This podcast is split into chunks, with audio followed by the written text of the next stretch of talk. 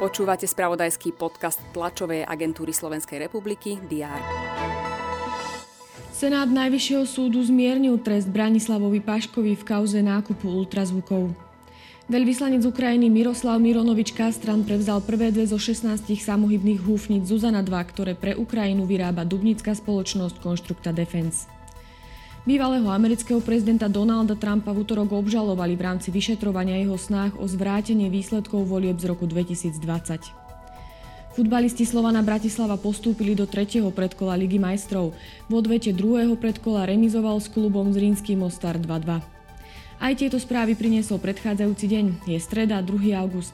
Pripravený je opäť prehľad očakávaných udalostí. Vítajte pri jeho sledovaní.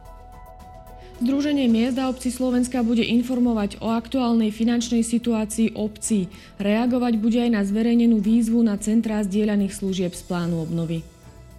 Splnomocnenec vlády pre rómske komunity Jan Heros si pripomenie pamätný deň rómskeho holokaustu. Naplánovaných je viacero spomienkových podujatí. Naplánované sú tiež viaceré tlačové konferencie politických strán.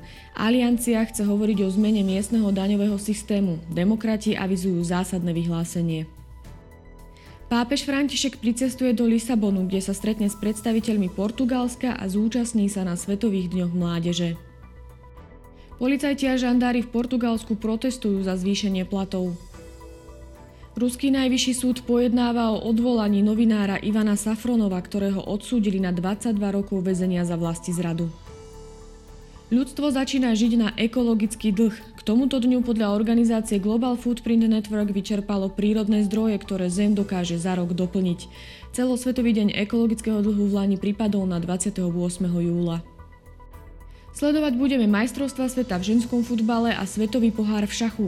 Pozrieme sa aj na výsledky odvetných zápasov druhého predkola Ligy majstrov a Európskej konferenčnej ligy.